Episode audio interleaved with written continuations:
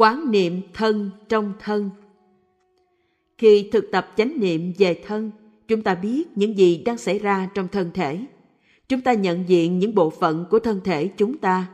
Chúng ta nhận diện những tư thế và những động tác của thân thể ta, như đi, đứng, nằm, ngồi, cúi đầu xuống, co tay lên, lau nhà, rửa chén, vân vân. Và tiếp đến, chúng ta nhận diện những yếu tố tạo thành ra thân thể ta như chất đặc, chất lỏng, hơi nóng và không khí, gọi là tứ đại, bao gồm đất, nước, lửa, gió. Tôi đang thở vào và nhận diện yếu tố đất ở trong tôi. Thở vào như vậy, ta nhận ra yếu tố đất trong ta. Đất này không phải là đất bám ngoài da khi chưa đi tắm đâu. Đất nằm ngay ở trong máu, trong tim, trong óc sau này, ta sẽ nhận diện yếu tố đất bên ngoài đang nuôi dưỡng ta. Để thấy, ta không phải chỉ ở bên trong, ta còn ở bên ngoài. Từ đó, ta sẽ đi tới cái thấy về tính chất bất sinh và bất diệt. Tôi đang thở vào và thấy yếu tố đất trong tôi. Tôi đang thở ra và cười với yếu tố đất trong tôi. Tôi đang thở vào và nhận diện yếu tố lửa trong tôi. Nếu không có sức nóng thì làm gì có sự sống ta phải thấy được sức nóng ở trong ta rồi thấy năng lượng mặt trời ở ngoài đang nuôi dưỡng ta tôi đang thở ra và tiếp xúc với yếu tố nước ở trong tôi trong thân thể ta ít nhất 70% trọng lượng là nước. Sau này, ta sẽ nhận diện sự có mặt của yếu tố nước ngoài thân thể, để thấy rằng ta thật không phải ở trong cũng không phải ở ngoài. Rồi đến không khí. Tất cả những thực tập đó đều thuộc về lĩnh vực mà trong kinh dạy là quán niệm thân thể trong thân thể. Quán niệm ở đây không có nghĩa là nhìn ngắm với tư cách một quan sát viên, mà phải đặt mình vào trong đối tượng quán chiếu. Người quán niệm với đối tượng quán niệm là một. Nếu ta đóng vai một quán sát viên, thì sự quán sát vẫn có tính cách nhị nguyên, tức là có sự tách rời giữa người quán sát và vật được quán sát. Thực tập theo kinh niệm xứ, ta phải quán chiếu như thế nào để ta với đối tượng quán chiếu trở thành một. Cho nên, kinh nhấn mạnh là quán niệm thân thể trong thân thể. Chúng ta tưởng tượng có một anh đi xin việc, người chủ hãng ngước nhìn anh từ đầu tới chân, đánh giá. Con mắt nhìn đánh giá đó có tính cách nhị nguyên. Ông chủ hãng và anh xin việc hoàn toàn khác biệt. Nhưng ta cũng có thể có một cách nhìn khác. Ta nhìn người ấy, tự đặt ta vào người ấy. Ông chủ biết rằng người xin việc đang run.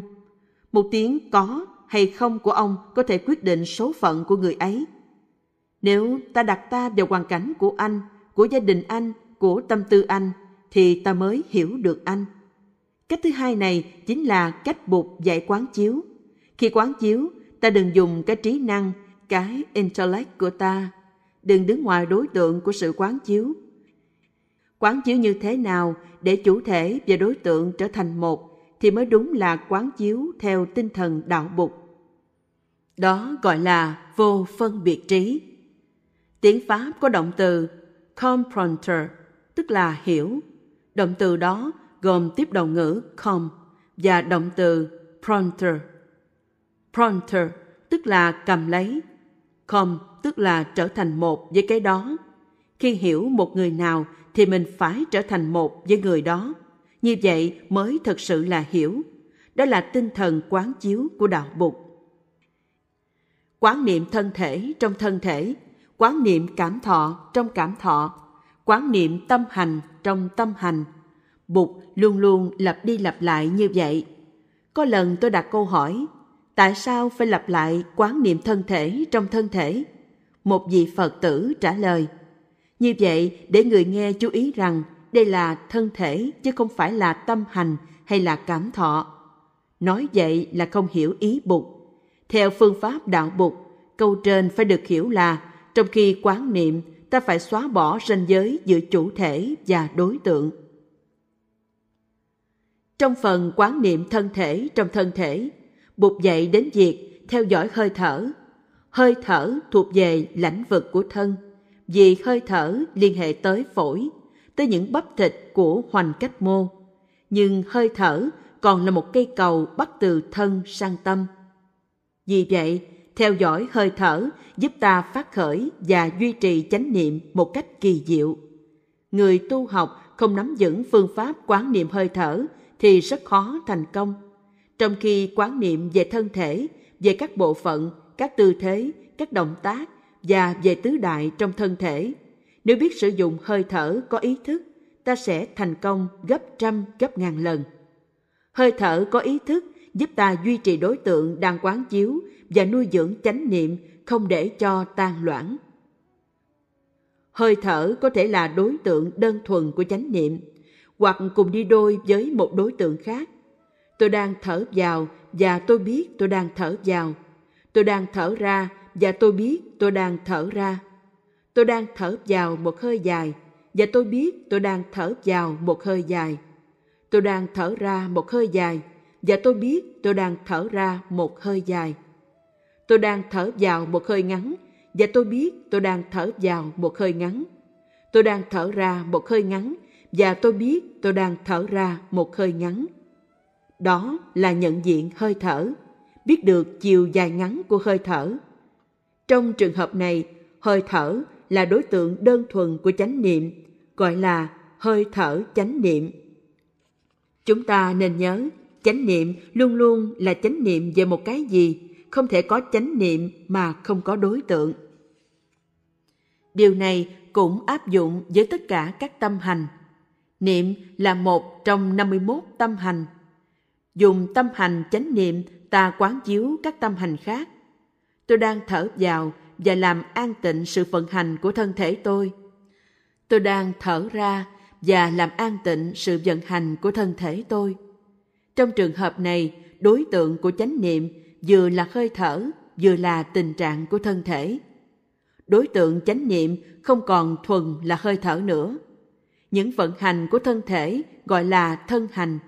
Dùng hơi thở để làm cho thân thể mình yên tĩnh lại. Đó gọi là an tịnh thân hành.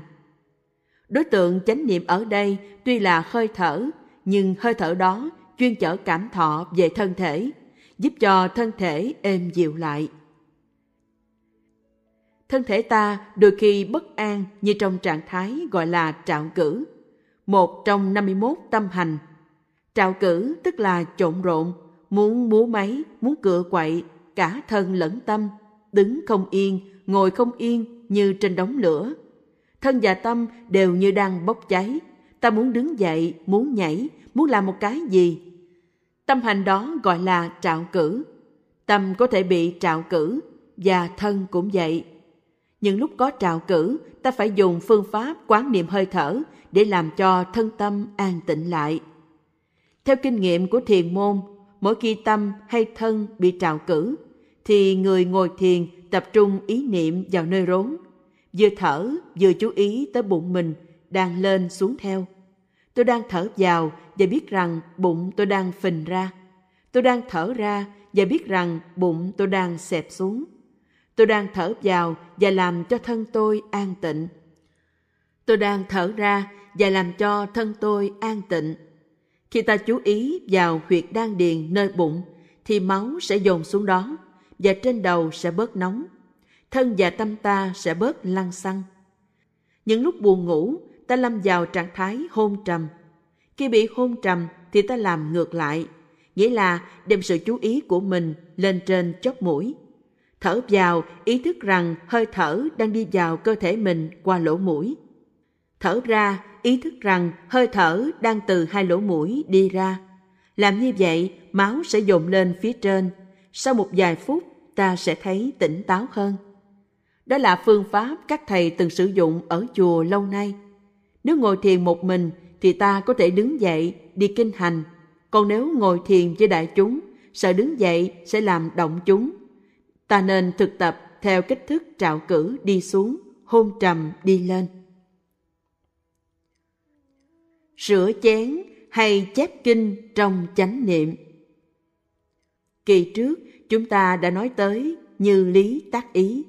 Như lý tác ý là để ý tới những đối tượng có thể giúp ta đi về hướng chánh niệm đi về hướng hiểu biết và thương yêu. Ví dụ, khi nghe tiếng chuông, ta nhớ trở về với hơi thở chánh niệm và mỉm cười. Tiếng chuông trở thành một yếu tố giúp chúng ta thực tập như lý tác ý.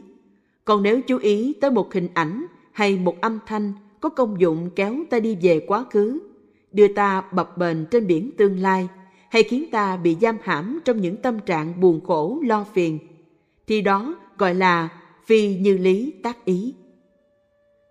Sống ở trong một tăng thân, ta phải tạo cho mình và mọi người những cơ hội để được thức tỉnh, để ai nấy có thêm những giây phút như lý tác ý. Khi bước vào bếp, thấy anh rửa bát, tôi hỏi, anh đang làm gì đó? Đó là một phương cách giúp anh như lý tác ý. Nếu anh chỉ biết trả lời, thưa thầy con đang rửa bát, thì anh còn dở quá đi. Tôi hỏi như vậy với mục đích là giúp anh trở về với hơi thở, để anh thấy được rửa chén trong chánh niệm là một động tác màu nhiệm. Nếu ta rửa chén với chánh niệm và nụ cười, thì việc rửa chén trở nên một niềm vui. Còn nếu ta đang rửa chén với sự bực bội, tại sao người ta đi ngủ hết rồi mà mình còn đứng đây? Thì anh đang ở địa ngục. Câu hỏi của tôi giúp anh thực tập như lý tác ý, tức trở về với chánh niệm, với tịnh độ. Còn nếu tôi không có đó, thì anh phải tự hỏi mình, nếu anh tự thấy đang thất niệm, đang lẫn quẩn trong nỗi buồn bực vì nghĩ rằng mình rửa bát mà người khác đang ngủ, thì anh phải trở về hơi thở. Hơi bực chọc một chút thì anh tự hỏi, ta đang làm gì đây? Đang rửa bát mà đầu ta suy nghĩ từ chuyện này đến chuyện khác cũng vậy. Đó không phải là như lý tác ý. Thực tập chánh niệm là khi rửa bát, ta chỉ rửa bát mà thôi. Phải rửa bát như là ta đang ở trong tịnh độ. Rửa bát với hơi thở và với nụ cười thì cũng giống như ta đang tắm cho một đức bụt sơ sinh. Cho nên, lúc nhận ra là ta đang rửa chén vội vàng, ta chỉ muốn làm cho xong, thì ta phải như lý tác ý. Ta nói, mình đang làm gì đây? Nếu sư chú không thực tập được như vậy, thì uổng cả cuộc đời tu. Dầu sư chú có rửa được sáu bảy ngàn cái chén mỗi ngày, thì công đức của sư chú cũng chỉ bằng hạt cát. Cho nên, khi vua Lương Phủ Đế hỏi thầy Bồ Đề Đạt Ma, lâu nay tôi làm được bao nhiêu chùa, tô bao nhiêu tượng, vậy tôi có công đức không? Thầy Bồ Đề Đạt Ma nói, không có công đức gì hết. Nếu sư chú hay sư cô làm việc quần quật cả ngày, nghĩ rằng đang đem hết thân mạng của mình để phụng sự tam bảo. Nhưng trong khi làm việc, sư chú và sư cô làm không có chánh niệm và an lạc, thì công đức của sư chú và của sư cô cũng rất ít. Quý vị cũng vậy, quý vị có thể là y tá, là bác sĩ, là người bảo vệ sinh môi. Nếu quý vị làm quần quật suốt cả đời, nghĩ rằng mình đang cứu vớt nhân loại, mình đang bảo vệ trái đất, nhưng quý vị không sống đích thực, sống không chánh niệm, thì quý vị cũng bị thầy Bồ Đề Đạt Ma sổ toẹt thôi. Điều quan trọng là trong giây phút hiện tại ta có sống hay không. Giây phút đó có hạnh phúc, có an lạc, có ánh sáng của Bụt chiếu tới hay không. Ánh sáng của Bụt ở đây là chánh niệm. Mỗi khi có chánh niệm là ta có ánh sáng ấy. Ta không cần trở lui 2.600 năm trước để gặp Bụt mới có ánh sáng đó.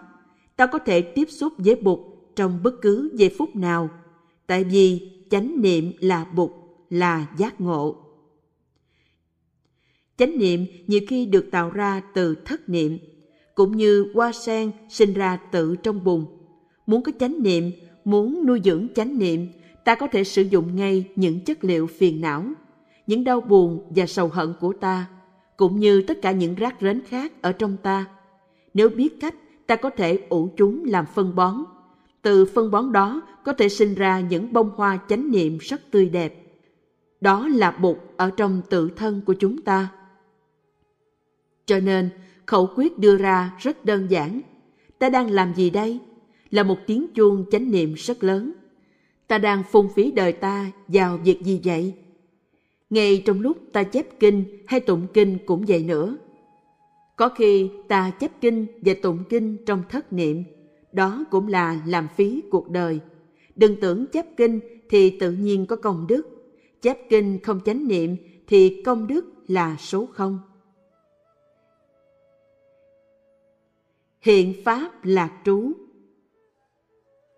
Câu hỏi ta đang làm gì đây là tiếng chuông chánh niệm đầu. Câu hỏi tiếp theo là ta làm việc này để làm gì? Rửa bát không phải chỉ là để có bát sạch mà ăn cơm. Nếu quả như vậy thì công đức rửa chén còn nhỏ lắm. Rửa nồi mà chỉ biết để cho có cái nồi sạch thì công đức cũng nhỏ. Nhưng nếu ta biết chùi nồi trong chánh niệm, chùi nồi như đang ngồi ở cõi tịnh độ nâng niu một đóa hoa sen, thì công đức ta sẽ vô lượng. Hai câu hỏi trên giúp ta an trú trong hiện tại. Tuy rằng công việc ta làm có thể chậm hơn một chút, nhưng ta trở nên thư thái và có thể hạnh phúc ngay trong khi làm việc. Những điều này rất cụ thể, đơn giản, rất thực tế, nếu đem ra thực hành sẽ thấy. Đôi khi ta nghĩ ta chỉ muốn làm những việc rất quan trọng như thuyết pháp, chép kinh, dịch kinh. Nhưng nếu ta không sống an lạc và thoải mái trong những giây phút ấy thì công đức vẫn không có gì. Tu tức là một cuộc trở về. Xuất gia là sự trở về, nhưng xuất gia chưa phải là tu. Cách đây 5 năm, có một ông ở xóm thượng hỏi, đi tu có dễ không? Tôi nói, đi tu thì dễ, chỉ tu mới khó. Thì đi tu nghĩa là phát nguyện trở về, và con đường về có đèo, có suối, ta phải leo, phải vượt. Tuy rằng đường có đèo, có suối, phải leo, phải vượt, nhưng ta vẫn có thể có hạnh phúc. Chúng ta có thể leo núi linh thứ với nhau. Mỗi bước chân đi đem tới bao nhiêu an lạc, bao nhiêu hạnh phúc.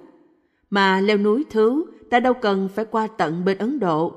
Núi thứ là đây, đi thiền hành với nhau, những bước chân thảnh thơi có khả năng đưa ta về an trú trong hiện tại, thì đây là núi thứ. Điều quan trọng là chúng ta có ý chí, có nguyện vọng muốn trở về. Trở về với tư cách một tăng thân thì sẽ dễ dàng hơn.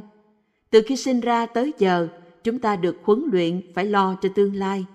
Mới có ba bốn tuổi mà đã bắt đầu phải lo cho ngày mai, cái đó đâu chắc đã là hay.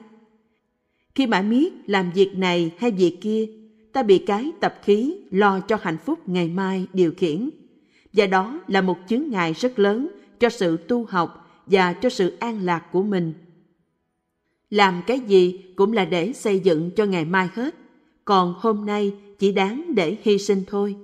Nhan nhãn xung quanh ta biết bao nhiêu người dạy ta phải hy sinh hiện tại cho tương lai ngày nay nước bạc, ngày sau cơm vàng.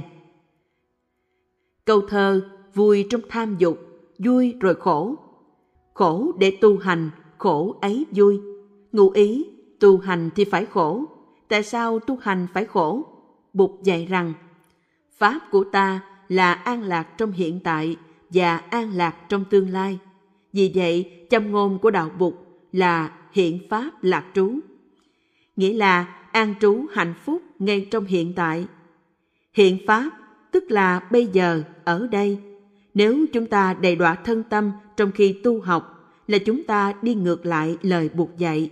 Chúng ta phải cố gắng để thực hiện phương châm tu học đích thực của đạo bục cho chúng ta và cho những người xung quanh. Đó là hiện pháp lạc trú. Quét nhà, gánh nước, nấu cơm, rửa nồi, ta phải tổ chức như thế nào phải sắp đặt như thế nào để có thể làm được những công tác đó một cách thoải mái, không gấp gáp. Và khi đầu óc ta miên man lo lắng về những gì phải làm ngày mai, những lúc ta đang có trạo cử, chúng ta nên thực tập như lý tác ý. Phải lập tức nhớ bài kệ để thực tập. Đã về, đã tới, bây giờ, ở đây. Nhà của ta là hiện pháp, là bốn lĩnh vực, thân, thọ, tâm, pháp trong hiện tại phải trở về ngay lập tức. Bước một bước ta thở vào và ta nói đã về. Bước một bước khác thở ra ta nói đã tới. Tự nhiên bao nhiêu phiêu lưu và rong ruổi của tâm ý đều bị cắt đứt hết. Và ta bước những bước chân thảnh thơi trong an lạc. Phương pháp này phải thực tập trong khi ngồi thiền. Đi thiền trong khi ăn cơm uống nước. Ta thực tập trong khi làm việc, trong khi ngồi với thầy, với bạn. Và ta thấy rõ ta có khả năng an trú trong hiện tại, khả năng sống hạnh phúc trong hiện tại. Đó là điều đáng ca ngợi nhất. Người không có khả năng sống hạnh phúc trong hiện tại, người đó rất nghèo, rất khổ. Chỉ những người có khả năng ngồi, đứng, đi, nằm và mỉm cười với những gì đang xảy ra trong hiện tại mới là những người có hạnh phúc thật sự. Bụt là một người như vậy. Ngài chỉ cần bước chân đi thôi, mà đi bước nào là tới bước đó. Đi mà không cần lo tới, vì mỗi bước chân đều đưa ta tới hết. Mỗi bước chân đưa ta tới hiện tại, đó là phép thiền hành của chúng ta. Cho nên, về làng mai mà quý vị nếu không thực tập thiền hành, thì quý vị đâu có thực sự về làng. Tuy nói là ở làng mà kỳ thực quý vị đang ở chỗ khác. Mỗi bước chân, dầu ta đi vào bếp hay đi sang cầu tiêu, cũng phải bước đi như bước đi trên tịnh độ. Mỗi bước chân đi vào tịnh độ. Bài tụng đó để nhắc nhở ta chứ không phải là một lời cầu nguyện. Chúng ta phải tu mà đừng nhờ bụt tu dùm. Khi làm thị giả cho thầy, ta biết rằng cái lợi lạc nhất là được thấy thầy làm việc này, việc kia. Nếu thầy an trú trong hiện tại, nếu thầy có hạnh phúc trong hiện tại, thì ta cũng học được phép an trú đó. Không phải làm thị giả để được học những điều gì khác. Đâu chẳng phải là nhà. Đây là một bài thực tập. Đã về, đã tới, bây giờ, ở đây, vững chãi, thảnh thơi, quay về, nương tựa. Đã về, đã tới. Thở vào một hơi, ta nói, đã về rồi. Không cần phải làm một việc gì khác nữa. Việc làm quan trọng nhất là sự về nhà. Mỗi bước chân đi đều có an lạc. Mỗi bước chân đi vào tịnh độ. Cũng trên mặt đất này, nhưng có người đang bước đi như bước trong địa ngục. Còn ta đang bước trên tịnh độ vì ta đã về. Nơi nào cũng là nhà. Đại thiên xa giới ngoại hà xứ bất vi gia. Trong tam thiên đại thiên thế giới này, chỗ nào chẳng phải là nhà của mình. Đó là hai câu thơ của một thiền sư đời Lý, tên là Thường Chiếu. Nếu cùng đi với đại chúng mà đi mau hơn, ta có thể trong khi thở vào, bước hai hay ba bước, đã về, đã về, đã về. Thở ra, đã tới, đã tới, đã tới.